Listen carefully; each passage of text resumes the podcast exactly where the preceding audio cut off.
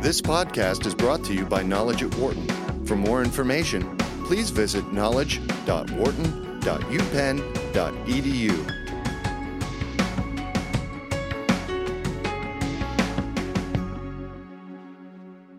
Our guest today is S.A. Ibrahim, former CEO of Radian Group in Philadelphia, and we're going to talk to him today about his leadership journey. S.A., welcome to Knowledge at Wharton. Thank you for joining us today. Mukul, it's my pleasure being here. And I'm big. I'm a big fan of Knowledge at Wharton and what you've accomplished. oh, thank you. Well, luckily it was not I alone. My, my, I'm very fortunate to have a wonderful team of colleagues working with me. But thank you for your kind words. Uh, before we talk about leadership, I wonder if you could start by first talking about your early years growing up in Hyderabad in India, and and uh, who were some of your role models at that stage of your life, and what did you learn from them? So I had a very interesting childhood in the sense I came from a community which is part of the communities that originated in Western India, in my case, from Kutch, and then spread all over India and the world, and uh, were in business. Uh, in fact, the joke about us was your true religion is really business. It was a trading community.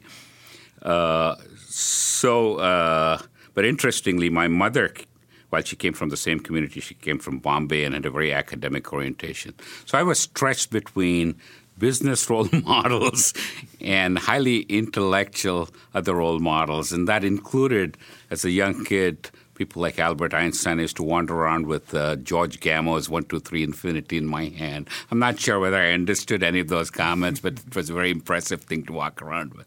But on the business side, clearly some of the business leaders in India, like from the Birla family with whom my family did business, uh, the Tata families, and the, you know, uh, later, uh, you, know, the many. I think most people didn't realize at that time when I first came to U.S. about the strong entrepreneurial culture in India that was so powerful. It just wasn't at the upper levels. And today people find out even the slums in India and Bombay, they're humming with entrepreneurial activity. That's great.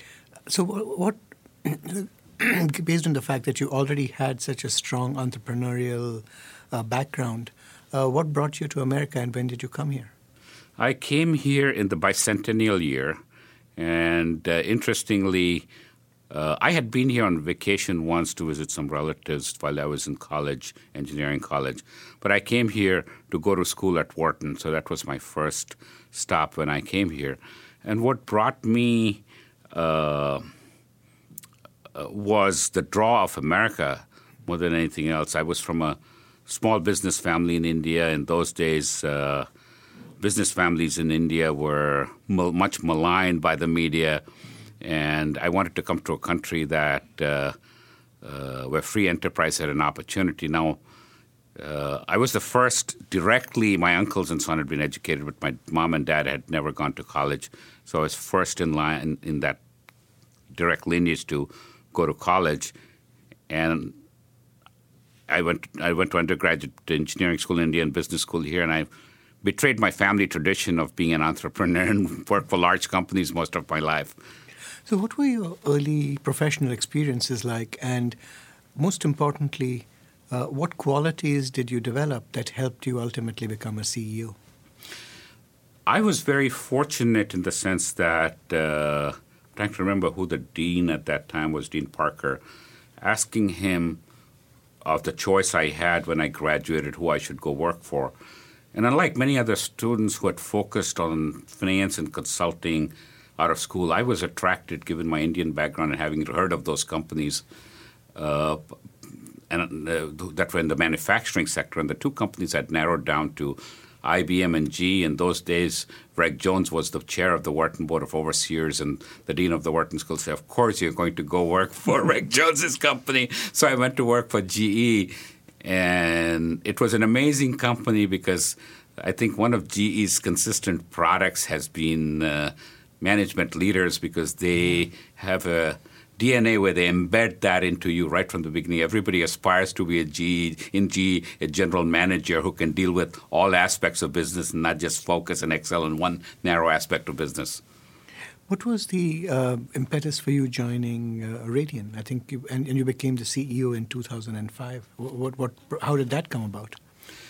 Uh, Radian's board decided to make a change in their CEOs, and at that time, I was running the division of uh, having worked for large companies. I'd uh, moved to a small company, and it's a, story in itself uh, because I was traveling all over the world and and my wife and son wanted me to be in one place, so I joined my previous boss at Chemical Bank's small thrift in New York called Greenpoint, and he asked me to focus on growing the mortgage business. Then I'd acquired a mortgage business in California and moved there to run it, and we took it from six billion to sixty billion in six years, which is an amazing journey in itself. But in that process, I had become one of uh, the most uh, important customers of Radian which interestingly was the last was the last still is the last surviving legacy of Saul, Steinberg. It was spun off from one of Reliance's uh, subsidiaries 40 years ago, and the board wanted to bring in a non-traditional person from a related industry, and and they were insightful enough to say that bringing somebody from a customer perspective was important. So I came having been a customer into running Radian Group which at that time was a 140, 50 billion dollar credit risk company, uh, headquartered in Philadelphia, but with major operations in New York and London. Right. And, and during the course of your tenure, to what extent did that grow? Well, uh, I joined the company in the middle of 2005, so I had about uh, the luxury of a little over a year before the downturn hit uh, the company's uh, it was a mid-sized company. The company's market cap when I joined was probably in the mid four billion dollar range, and for some unexplainable reason, right after I joined, which one of the one of the equity leading equity analysts of our industry dubbed the SA effect, the stock went up to five and a half billion, and it became equal to that of our closest peer. And then we decided to combine the two companies just before the downturn. Uh, and then we announced that merger, and the stock hit an all-time high of sixty dollars in February of 2007. And a week later, HSBC announced issued an earnings warning related to the subprime business, and from then onwards, it was one piece of bad news externally after the other until it started translating to affecting our businesses taking a write down, unwinding the merger, and by the end of the year being in a position, by the end of 2007, uh, being in a position where we'd been written off. In early 2008, our stock was briefly touched 60 some cents before hovering around and sticking to the one and a half to two dollar level, and our market cap had shrunk to around a, just a little over hundred million dollars. Oh wow! So I, I, know that in previous conversations you have described your experience uh, as, as a journey to the gates of hell and back. Uh, I, I, wonder if you could explain this to the Knowledge at Wharton audience uh, in terms of what was the situation in the industry that, that, that led this to happen, and how did, how did you come up with uh, the strategy to deal with it? So the very nature of business of Radian was to be, was uh, Radian had two major businesses: the Philadelphia-based flagship business, which had spun out of Reliance, took a layer of mortgage credit risk for certain borrowers who put down less than 20% and stood ahead of Fannie Mae and Freddie Mac. So, in the, in the event of a default or foreclosure, Radian would take the hit before Fannie and Freddie and then Fannie and Freddie. And Radian had about 30 odd billion dollars of exposure to that, another 10 billion in European residential mortgage risk in Germany and Denmark. And then we had a New York based business with about 115 to 120 billion dollars of risk exposure. Half of it in guaranteeing principal and interest to investors in municipal bonds, and half of it in working with hedge funds and Wall Street uh, firms in creating synthetic or exotic uh, structured financial instruments that were used as investment vehicles or hedging vehicles around the world. And our exposure was very broad, ranging from railroads in Australia to toll roads in Turkey to exotic forms of structured debt for traders to uh, Puerto Rico, the infamous Puerto Rico, to you know some of the counties in California that had went through trouble during the downturn, and that what happened was nobody. We all thought that at some point there would be an economic correction, but nobody got the depth or the prolonged duration of the downturn correct, m- much less the fact that one of the things we prided ourselves was we had so many different exposures that were not at all correlated to each other, so we were stronger. One of the fundamental principles of managing credit risk is diversification and avoiding concentration risk. And for a period of time, all these risks became totally correlated and everything went bad at the same time. Mm. And we were in a more challenging position than any of our peers because not only did we have a challenge in the mortgage insurance business where we competed with other mortgage insurance peers, but we also had a challenge in terms of financial guarantee where we competed financial guarantee peers. So we were dealing with two mega challenges at that time in a business where there were a lot of people in either of those businesses that didn't survive. Indeed, in the financial guarantee world, there's only two, us and Assured, that survived. What did you do to survive? uh, you know, as I look back at it, I can put it in the following categories. When I got into Radian, I had to deal with an immediate challenge. Uh, the business, Radian's business was double A rated, which is remarkable today. That's the rating of the United States because essentially our business was all about lending our rating to what we guaranteed. So uh, one of the rating agencies had put us on a negative outlook for our financial guarantee business because they had some concerns. So within a month of getting there, I decided to change the leadership in that business, and I did. And then brought in a new chief risk officer for the whole company who had previously been the chief risk officer for all of JP Morgan. And as a result of that, we avoided getting into what was then called the CDOs of RMBS business hmm. that many of the peers did. And that decision filtered up to me, and I went with the recommendation of the Chief Risk Officer foregoing risk because we already had that exposure. So some of the things that we'd done just before the downturn helped. And then I turned my attention to the mortgage insurance business where we were very concentrated in a handful of customers and it emerged with us, and, for, uh, and the opportunity came about because our stock, our market cap had gone up. That the best way of diversifying our mix from being concentrated on 10 customers and a lot of Wall Street type customers for structured mortgage products was to merge with our closest peer who had a much broader array of customers, and that's what we did. Now that merger unwound. So I took advantage of the fact that our stock was so low and we're going to be we were in a position challenge that gives you perversely speaking if you look at every challenge as also providing an opportunity in disguise yeah. the challenge we had was uh, our stock was so low we're going to be losing so much money so i went to in the mortgage insurance business having come from that industry i said credit has overnight became completely tight and very different from what was yesterday mm. so i told my salespeople go out and spend money and hire a lot of salespeople and expand. Mm-hmm. And even my CFO wondered and said, why are we spending 20, 30 million dollars more on expansion when we're going to be losing money? I said, precisely because of that. When we're going to be losing 300, 400 million dollars a year, who's going to notice the 20, 30 million? And by writing a good new book of business, we will offset the bad book. And some of those things I was fortunate played out, and they largely played out because we had an amazing group of people. At that time, we couldn't access capital, so we decided to stop writing business in our New York financial guarantee business because that business was broken once we got down downgraded along with everybody else in the industry, and we cannibalized that business as a source of capital, and we used the fact that our credit spreads had widened to 6,000 basis points and nobody thought we would survive as a means of getting the exposure in that business commuted. And we were so successful commuting that exposure that every time we got rid of risk, the amount of capital we you know we got from not having that risk was greater than the cost of getting rid of the risk. So we mm-hmm. kept growing capital.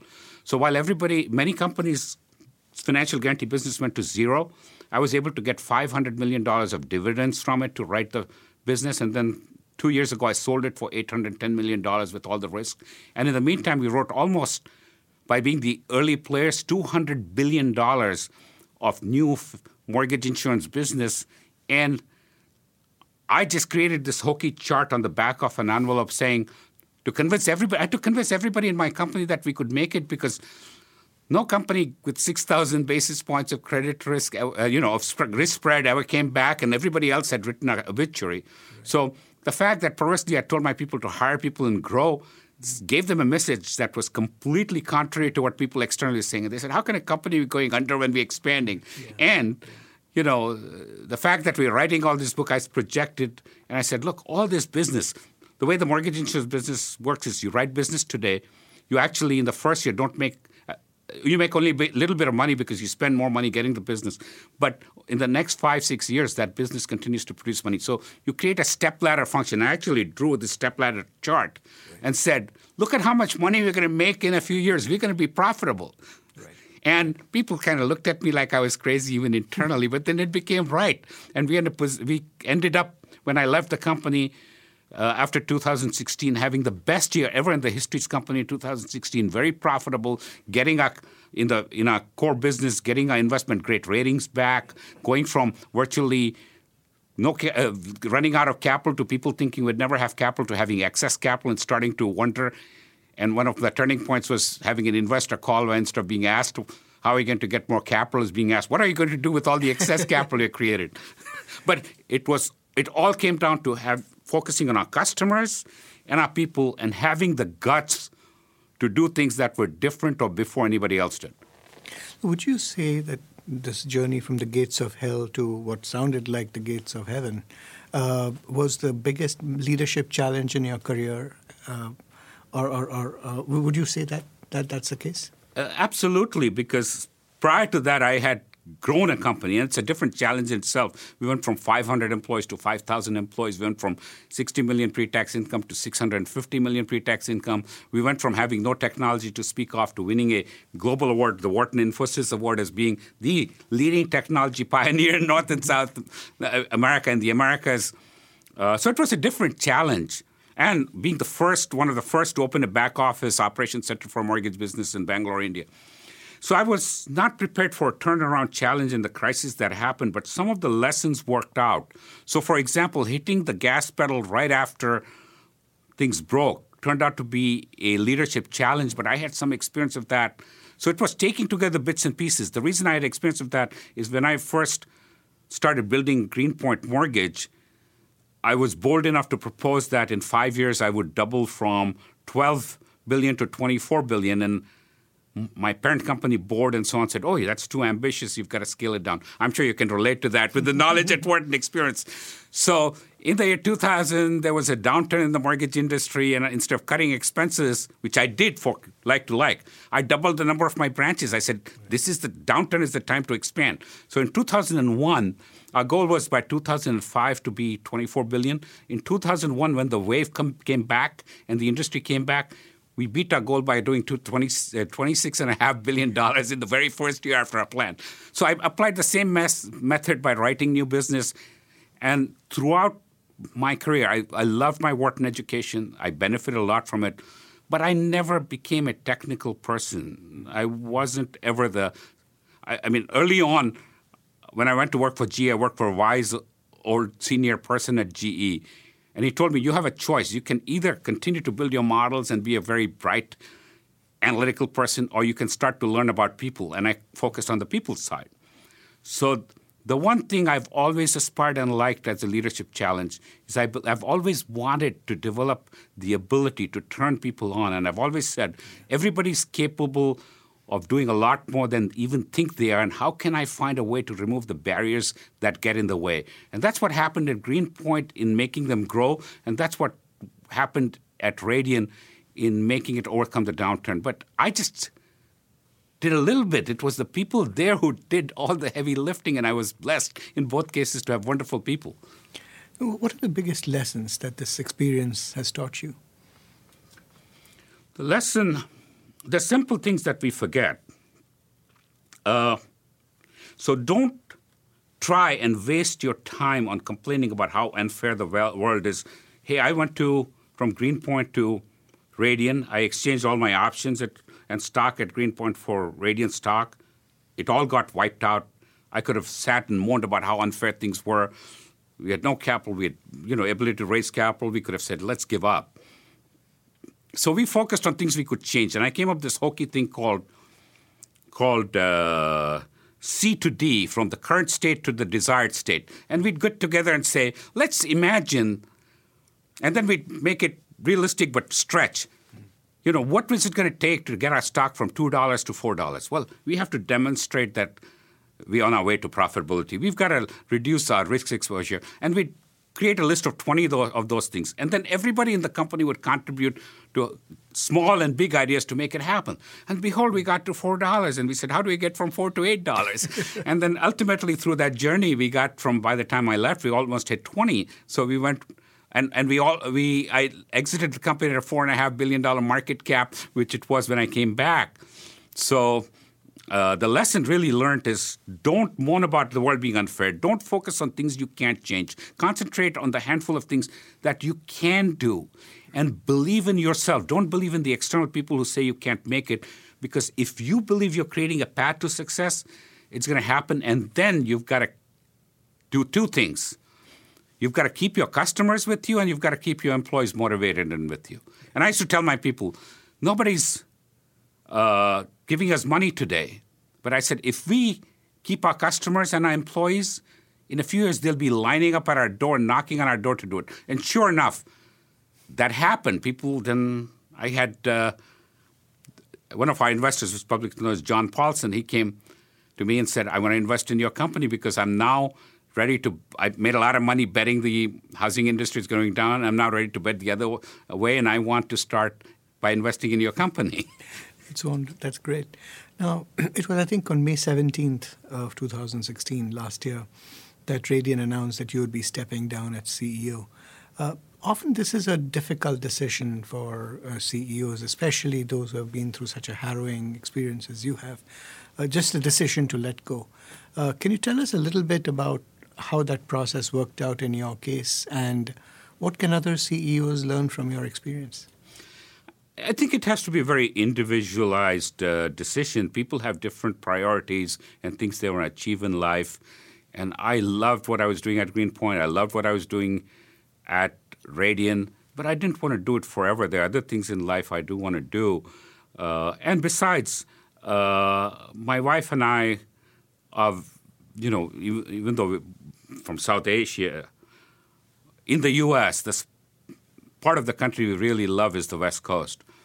And it was taking a toll on my family to com- commute back and forth every week from the West Coast because my wife, after a while, after to spend some time in Philadelphia, wanted to spend more time in San Francisco. So I was waiting for the right time to leave. I toyed briefly with the idea of leaving at the end of 14 when my uh, contract expired and was persuaded by the board to extend it. And more than anything else, I said, even though my projections show the company – climbing back to the top of the hill and then being able to scale new heights. Not everybody's buying into it. I want to wait until it becomes completely crystal clear that we've done it. And sure enough, with as we were starting to approach 17, I said, this is going to be true. 16 mm-hmm. is likely to be a very solid year for us. And I've got to leave when I brought the company to the top and when I honestly, we're in a risky business, so anything could happen tomorrow. But as far as I can see, honestly, I don't see any clouds in the horizon. So I said, this is the perfect time to leave. And I want, I'm still enthusiastic. I still want to do other things in life. And I still have the energy and health to be able to do some of those things. So in March, Richard Thornberry uh, succeeded you as the CEO of Radian.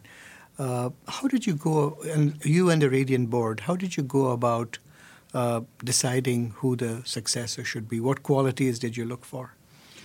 Uh, so the way the process worked is I had my main focus on running the company. And while I was involved in the search process, there was a core team of four board members that took that on as almost a very heavy responsibility and looked at and worked with the search firm Spencer Stuart, and went through a very thorough process of looking at a lot of candidates. But they developed a criteria of what they needed in the future CEO based on uh, interviewing about 20, 30 people in the le- uh, Radian leadership scale and a lot of outsiders. and they uh, and with the help of the search firm, they boil down those criteria, and then they check the candidates against that. And as you know, one of the most important responsibilities for any board is to hire a future CEO. And they had a lot of good choices, and they selected whoever they thought was best positioned to lead the company over the next at least 10 years and take it to higher levels and fully understanding that the business of tomorrow if we if the company did its things right was going to be very different and evolve to be completely very different from the business of yesterday. So i, I kept telling them having lived through that you know at ge watched that succession between you know, with Jack Welch was pro, uh, picked, and Jack was very different from his predecessor. I said, don't use me as the model, create a model of what's going to take for the company to successfully achieve its future aspirations. You, you just mentioned a little while ago that one of the factors in your decision was that you wanted to leave at a time when you still had the excitement and energy to do other things. What are some of those other things that you're working on now? What fuels me throughout my career is passion. Yeah. and you know, at some point, age catches up with passion. I still have a lot of passion for a lot of things, and I wanted to more so than working for large companies. I may still be open to. Well, while I've turned down a lot of external large board positions, I would be if I felt connected with a company that's really passionate and making a difference. Uh, but for the most part, I'm getting involved with new startup companies, and I want to be involved in companies where they generally engage in activities and products that make a positive difference in the life of people the companies that actually do good for the society, and then they balance it off with doing good for their shareholders, and ultimately create an environment which is a terrific environment for employees and anybody who works for the company, whether they stay there for a short time or a long time, feel they've benefited from it. One of my most rewarding moments is when I was leaving Greenpoint and when I was leaving uh, Radian.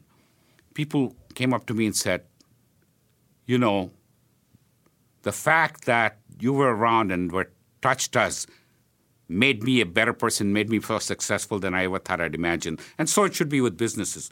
So I want to take that passion to the companies, and one of the first companies I'm now involved with is called Meritize out of uh, Frisco, Texas, which is going to help revitalize the middle class in this country in a small way by going after highly by by enabling students to get loans to go to highly skilled programs like learning how to operate heart uh, monitors and heart defibrillators and be in the uh, operating theater with the heart surgeon monitoring the heart and those kind of specialized skills so that these people's lives will become much better as a result. They'll be able to borrow at a lot less than borrowing on credit cards and because the risks, you know, not that credit card business, but, but they charge appropriate to their risks and returns, and we can charge appropriate to our risks and returns, given a different model of doing business.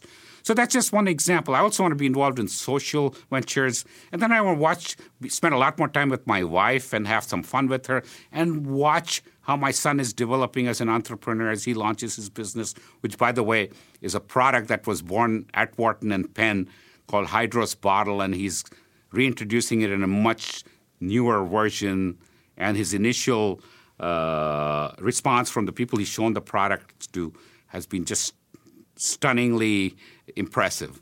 That's great. Now, uh, since you mentioned your son, uh, based on your own experience, what kind of uh, advice would you offer young leaders who are at the beginning of their leadership journey? And would you give the same advice to young men as you would to young women? Uh, I'm very passionate about women's education, by the way. One of the things that my family endowed at Wharton was a scholarship where I believe six or eight women, it only is for women, uh, have gone to, have gotten the MBA through their own hard work and merit, but enabled by our paying their tuition. Uh, so I would definitely, I, I think women have as much the right and the opportunity and the skill set to be successful men. And the advice I'd give them watching the difference between my son and I is uh, decide whether you can, there are many paths to success. Decide whether you want to be the best violin player equivalent in the business and master that equipment, or you want to be the maestro. And both are very different areas. And in the past, when I went to Wharton, it was more the violent players that came out of the school. But my son is pursuing a path very different from mine, where as a young kid, you know, in, in his 20s, he learned to deal with contracts, in assembling teams, dealing with different class of investors, even litigation, marketing strategies, sales contracts. I said, I only knew a lot about a narrow area. This kid knows everything. a lot about everything. And he's not unique. There's a lot of young people like that, which is why I keep a foot in the door in the San Francisco and now the Seattle Bellevue area. There's a lot of young people, particularly there now, it's even here, who are so impressive that age. I just shudder to. I, I, feel blessed. I don't have to compete with them down the road at the at that at, at the age I am now. So they'll be in a class by themselves. And my advice to them is create your own path, but choose wisely and then be good at what you do. And number one, no matter what you do, master the ability to deal with people because ultimately, either as customers, as investors, as employees, your ability to deal with people is going to be the biggest way you can succeed as a CEO. CEOs don't accomplish anything by themselves, they only accomplish things if they can get the others to produce success for them. I used to make the comment, you know, you can either be a leader or a loner. And you can be a loner by being the brightest person and you try and sell those ideas to your team and you leave them behind and you increase the distance between them and you and you take pride and say, oh boy, I'm so intelligent, they don't even follow me. But that's not what a CEO. A CEO is you've got to be ahead of them, but you've got to keep them coming. And at some point, my most defining, pleasing defining moments, both at uh, Greenpoint and at Radian, were when those people following me became so good that at times I thought they were ahead of me. And I said, Boy, I'm now a CEO managing from behind because they've already surpassed me. And I said, instead of being scared of, I said, Isn't that so thrilling? That's wonderful. That's a wonderful place to arrive. And the other thrilling thing was uh, at Greenpoint because we were so successful at Radian when we went under and uh, you know almost went under because people thought and we came back. There were two years in a row of people's options and so on in the past came back and I walked out Radian and they said I'm so glad I stayed and put my faith in you because I didn't think I would ever make this kind of money in my life. And they deserved it and more. so, since you mentioned there are many different pathways to success, let me ask one final question. How do you define success? I define success as, in my way, making a difference, making a positive difference. So, like I said, you know, the most thrilling thing is not measured in terms of the money you make or in terms of how many people. We all know something or have something that others can benefit from. Not everybody is the same. And if we learn from those things where they're better than us, but pass along the things that we are better than them, and we, in that process, can improve the lives of others, it would be fantastic. And the same thing comes to whether it's knowledge or money. I believe that that's not ours. We've been given temporary custodianship of our fortune, and we have to use that wisely to benefit as many people as possible and creating better people and better world. That's what my parents did for me, and I'm grateful to them. That's what not only my parents, when I was growing up in India, everybody around me did. That's what the you know, faculty members and all the business leaders who came to speak at Wharton did for me. That's what my mentors did for me. I feel so fortunate that they are the ones who made me, and it's my job to make them not in a business world, but also in the world of, you know, helping people who are not less fortunate or helping people in parts of the world there's conflict and making them understand each other and appreciate it. We all one, regardless of our faiths, our color of our skin, our gender, our national origin, our orientation. We're all one human beings. And all this conflict about things different, you know, if we focus instead of the things that divide us in finding out how we can take the best from each other and create a person of tomorrow and a community of tomorrow who builds on the best of each other, we'll have a better world. I say thank you so much for speaking with Knowledge at Wharton. My pleasure. Thank you for in- inviting me here. And uh, boy, in the next few years, knowledge at Wharton will be even bigger. Thank you so much. Amazing success. I'm the one who should be congratulating you here. For more business news and analysis from Knowledge at Wharton, please visit knowledge.wharton.upenn.edu.